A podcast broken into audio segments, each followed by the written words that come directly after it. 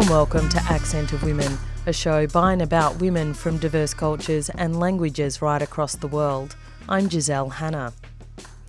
13 million people in Indian controlled Jammu and Kashmir have spent the last three weeks under a regime of extraordinary repression and collective punishment at the hands of India's Hindu supremacist BJP government. Freedom of speech and assembly have been abolished, with gatherings of more than four people outlawed. Critics who have denounced the repression to the media have been imprisoned. Public transport has been shut down and the region's economy has ground to a halt. So, what is this dispute about? Hasn't Kashmir always been contested? Isn't it always highly militarised? To answer these questions and to understand the siege on Kashmir, I'm joined on today's program by Kavita Krishnan, She's a leftist and feminist activist in India. She's a leading member of the Communist Party of India Marxist Leninist. On the 5th of August, the government headed by Narendra Modi, uh, the central government, announced that they were doing away with the autonomous status of Jammu and Kashmir as a state and they were also uh, abrogating uh, the state itself. They were sort of dissolving or annihilating the state itself and replacing it instead with two union territories, which are basically territories which are uh, controlled by the central government. So um, uh, this was, in a nutshell, what they did, and they also placed Kashmir under a lockdown that has continued till now, which has included a communications blockade as well as very uh, intense paramilitary deployment uh, in the state. Um, so this is what has been done. Um, just very briefly to recap what that means, you know, Jammu Kashmir, Jammu and Kashmir has an auto, had an autonomous status, which was represented by this uh, uh, article of India's constitution called Article 370. So what they have done is to get rid of Article 370 and also uh, get rid of uh, Jammu and Kashmir's status as one of the states of India. In terms of um, the action by the Modi government to remove the autonomous status of Jammu and Kashmir, it, it was not it wasn't just a peaceful declaration.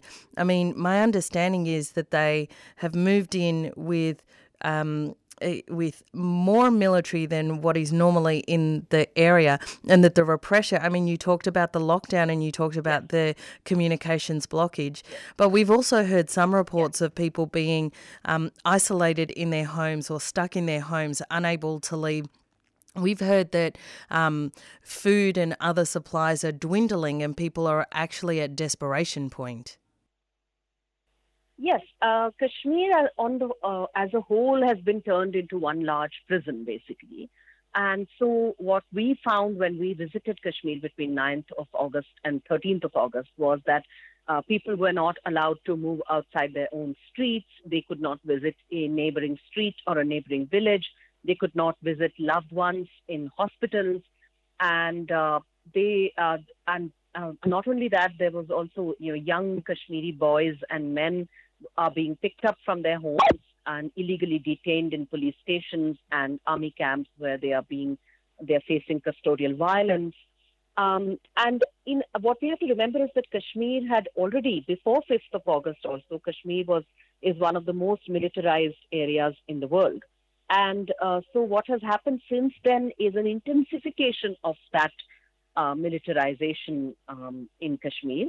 And uh, so, to really make it very simple, a decision about Kashmir's status was taken without consulting Kashmiri people, and in fact, by locking Kashmiri people up, gagging their voices, and subjecting them to intensified violence and uh, fear um, by the Indian government.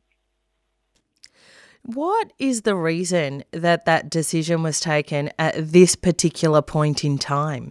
I think that what we have to understand is that what we have in India today is a Hindu supremacist or Hindu majoritarian government, which uh, for which the state of Kashmir, uh, the, the uh, state of Jammu and Kashmir has a particular significance.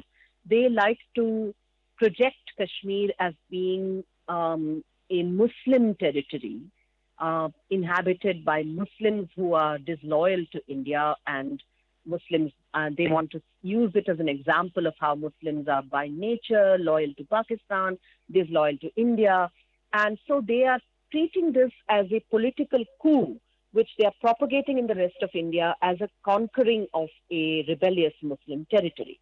None of this is, of course, accurate because Kashmir's um, relationship with India, Kashmir's accession to India, has a very specific history. There is a reason for the Kashmir dispute.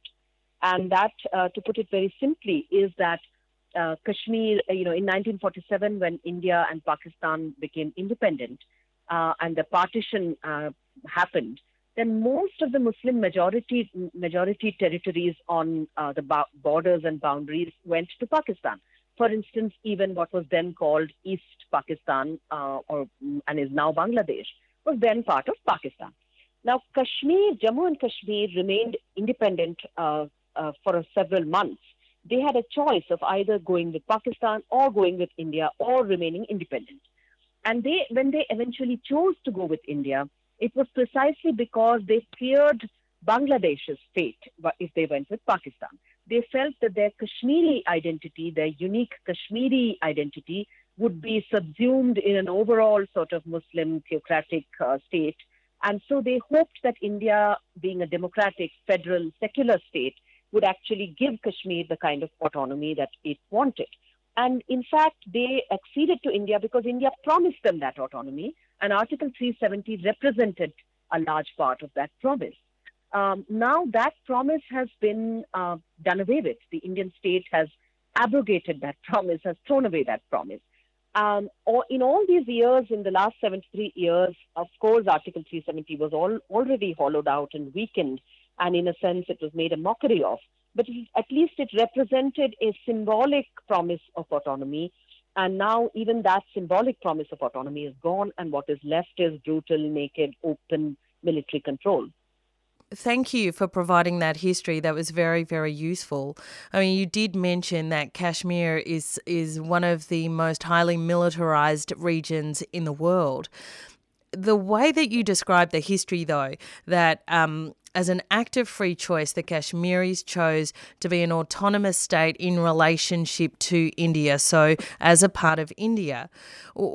But there has been ongoing conflict between Pakistan and India over Kashmir. What is the nature of that conflict uh, if yeah. your telling of the yeah. history is that it was a, a, free choice of the Kashmiris and, and all is well and good? Uh, no, all is not well and good uh, because of that free choice. The thing is that that free choice happened in 1947, and that was the, the part of uh, Kashmir uh, that chose India was the, the part that is now uh, India administered Kashmir. The other part, which was uh, basically attacked by militias, tribal militias, which were backed by Pakistan and captured by Pakistan, that part sort of remained with Pakistan. And uh, at the time uh, when Kashmir, when, when what we call Jammu Kashmir today, when they chose India, they had hoped for that part of what joined Pakistan as well to be part of their state. And um, the idea was that the decision taken by the then ruler of Kashmir would be uh, ratified by uh, the people of Jammu and Kashmir, that they would get a chance to support or not support the decision taken by their ruler. And at the time, the popular ruler of Jammu and Kashmir, the popular leader of Jammu and Kashmir, Sheikh Abdullah, he was very much in support of joining India in terms of uh, protecting Kashmiris within India. In 1953 54, around that time, uh, when the relations between Kashmir and India were frayed, when Hindu nationalist politics was operating in Jammu and Kashmir as well, and the people of Kashmir felt a sense of fear, uh, they started uh, reminding India that no, you had promised us a plebiscite, you had promised us the right to vote on our future um, when that when they started calling in that promise, that was when um, Sheikh Abdullah was taken away. He was placed under house arrest for more than a decade, and uh, essentially since then in, in Kashmir there were only client regimes. Uh, you could not have a free, uh, you know, free and fair elections in Jammu and Kashmir, and all of that uh, has happened, which has uh, basically led to this conflict situation. Now, the, the thing to remember here is that Kashmir is, of course, disputed between India and Pakistan. But it is not only that, it is a situation where neither India nor Pakistan has really shown much respect for the aspirations of Kashmiri people. They have not really bothered to listen to what Kashmiri people want and uh, find a way to respect that. And uh, that is, uh, I think, what should uh, what sh- what we should remember foremost about this situation right now we, we will definitely come to uh, that aspect of um, the situation in Kashmir because l- later on I'm going to talk to you about whether there is an organised resistance in Kashmir and what that looks like. I want to get a sense so that our listeners can compare um, the current situation under the lockdown, the communication freeze, and the uh, heightened repression. What was life like for people in Kashmir prior to the well, the specifically the fifth of August, but. Um, but but in the whatever period we can refer to as peaceful in Kashmir, what what is the situation? What is the livelihood of people in that region? Um, I think the thing to remember is that you know things have the Kashmiri normal has been a conflict, uh, conflicted and violent situation for several decades. All right. So uh, essentially, since the uh, 90s, since the late 80s and early 90s, there has been a lot of conflict in Kashmir, and so things have not been uh, very easy there. It is a it is a place where there is a lot of um, you know, it's very fertile agriculture. There is a lot of plantation farming, uh, you know, fruit farming. There's also um, and a lot of, uh, in, in, fact, it is one of the states where uh, minimum wages would be pretty high, where an ordinary a daily wage laborer would be able to earn around 600 to 800 rupees a day, which is about three or four times what they would be earning in other states in India.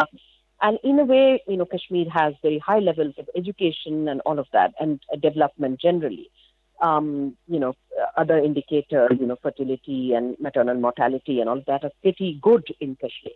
But the situation of conflict has meant um, the, uh, you know, the uh, absence of basic rights above all. So, for instance, the ability to hold a peaceful protest has not existed in Kashmir, uh, even before 5th August. It has not existed in Kashmir. Um, so, you know, the ability to hold an ordinary peaceful procession or hold a seminar or hold a, you know, have a student union, um, any of these things are basically not available inside Kashmir, have not been available inside Kashmir. Uh, ordinary, you know, peaceful protests have been met with uh, firing, with pellet guns, and all of this, even before the 5th of August.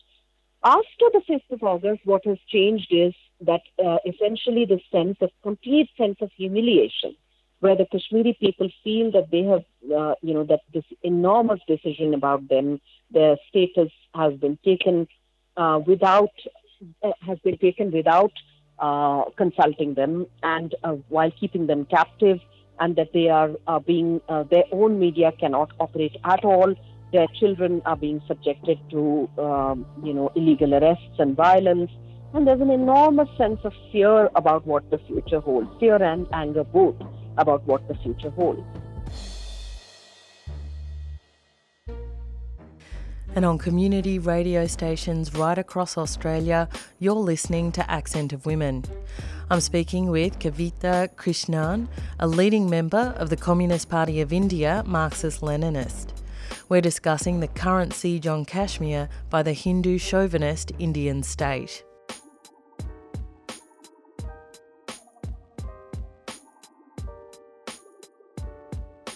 is there free movement across these borders? So, for all of the repression and all of the conflict in Kashmir, is there still reasonably free movement across the borders to Pakistan and to India? No, no, not at all. There has not been free movement uh, for, for years at all, for years on end. There has been some movement, and some governments have promised to improve the movement. And so there was this uh, train created called the Samjhauta Express between India and Pakistan.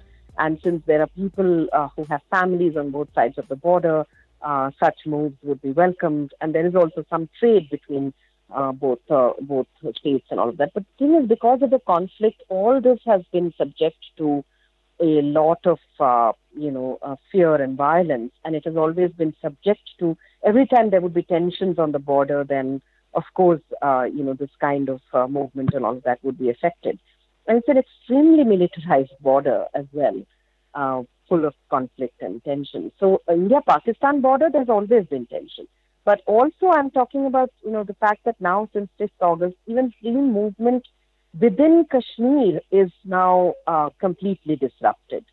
So you cannot have, you cannot move easily within Kashmir without passing army and paramilitary checkposts, checkpoints where uh, you know you would have to explain your business and all of that.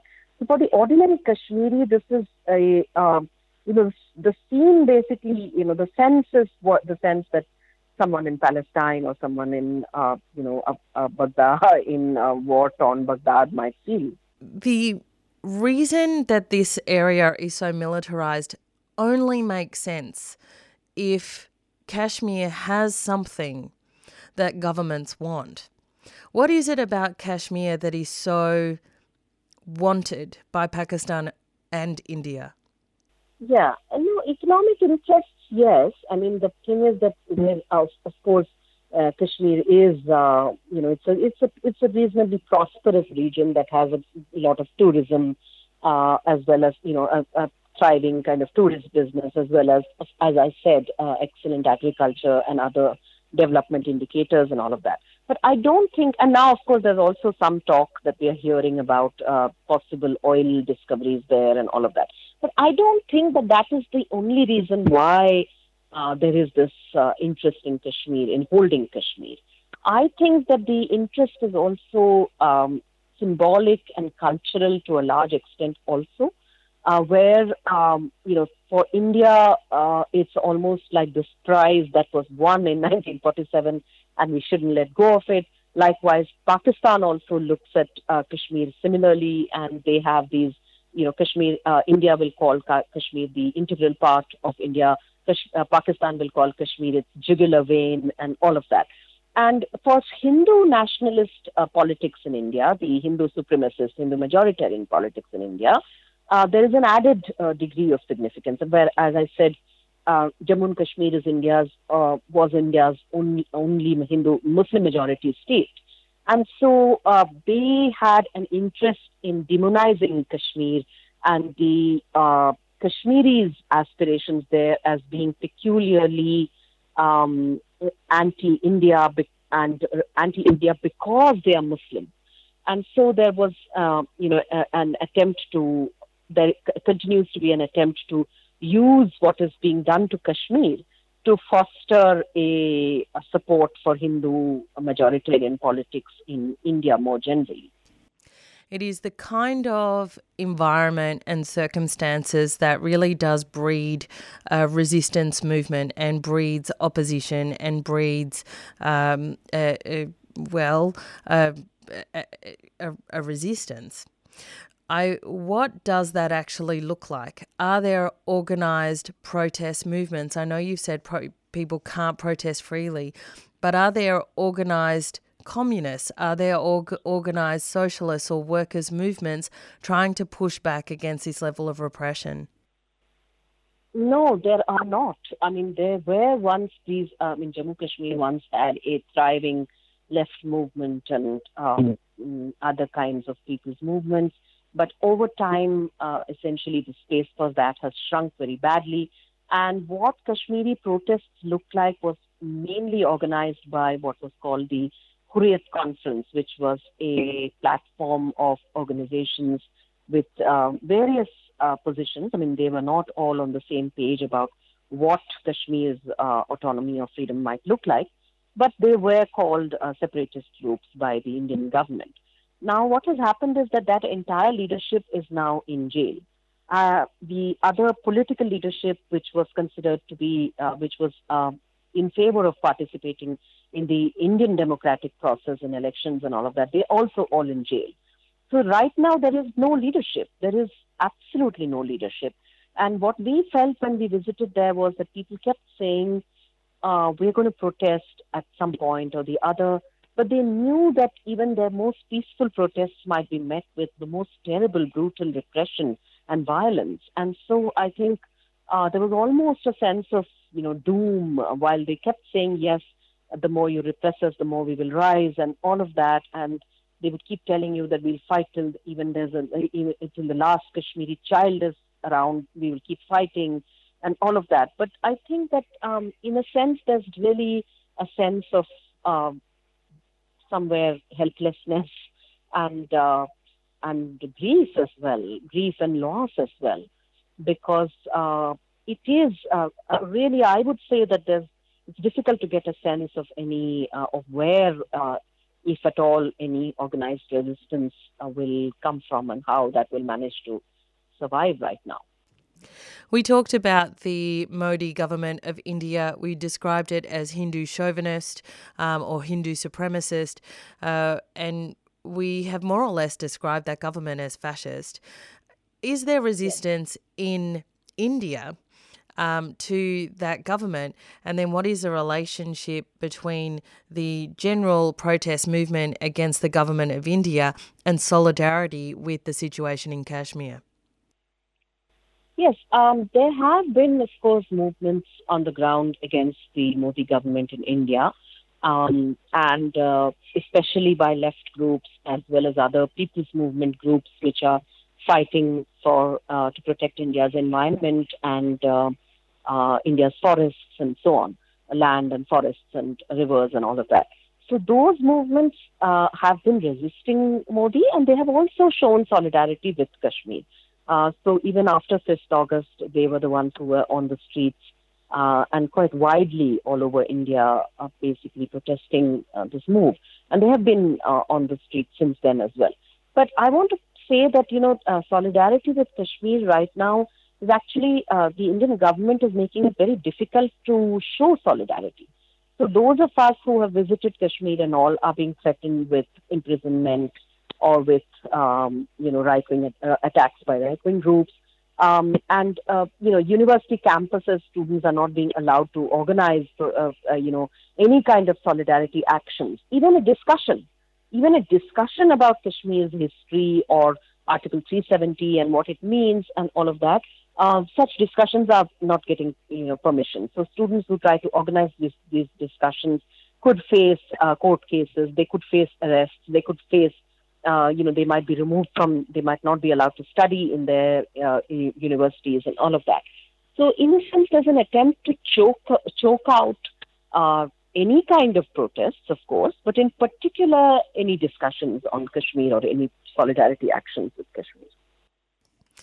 Well, in that case, how do you think this is going to end? What do you think is going to happen?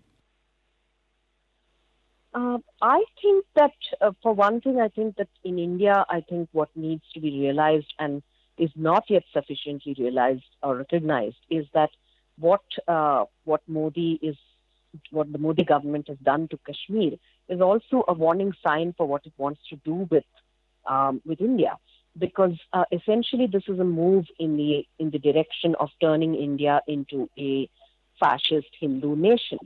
And so the manner in which they have uh, you know, done away with constitutional provisions vis-a-vis Kashmir.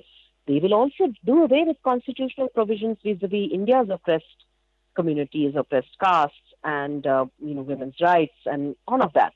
So, um, uh, workers' rights, women's rights, and they're already beginning to do a lot of that.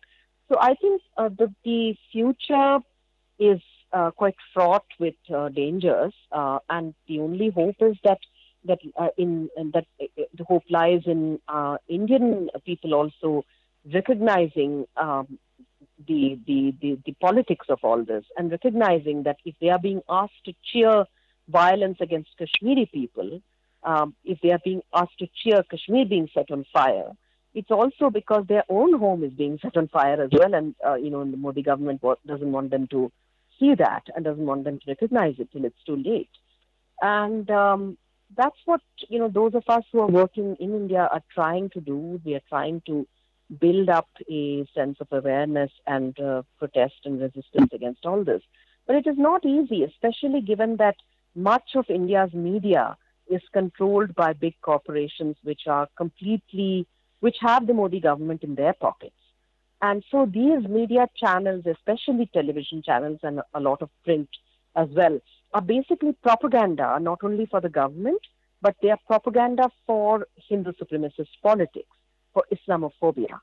And there, the kind of um, uh, mass reach that these uh, media have is uh, far greater than what any other, you know, um, protest organization could have, or you know, protest network could have, or opposition party could have.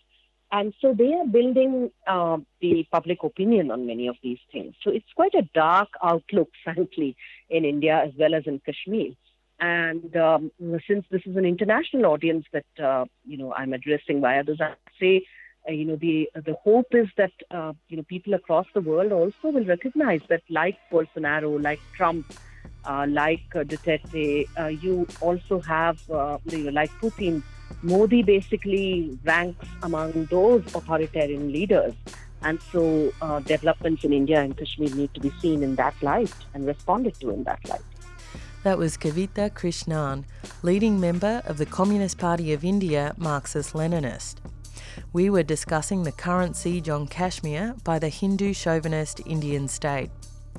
And that's all we've got time for on today's program of Accent of Women.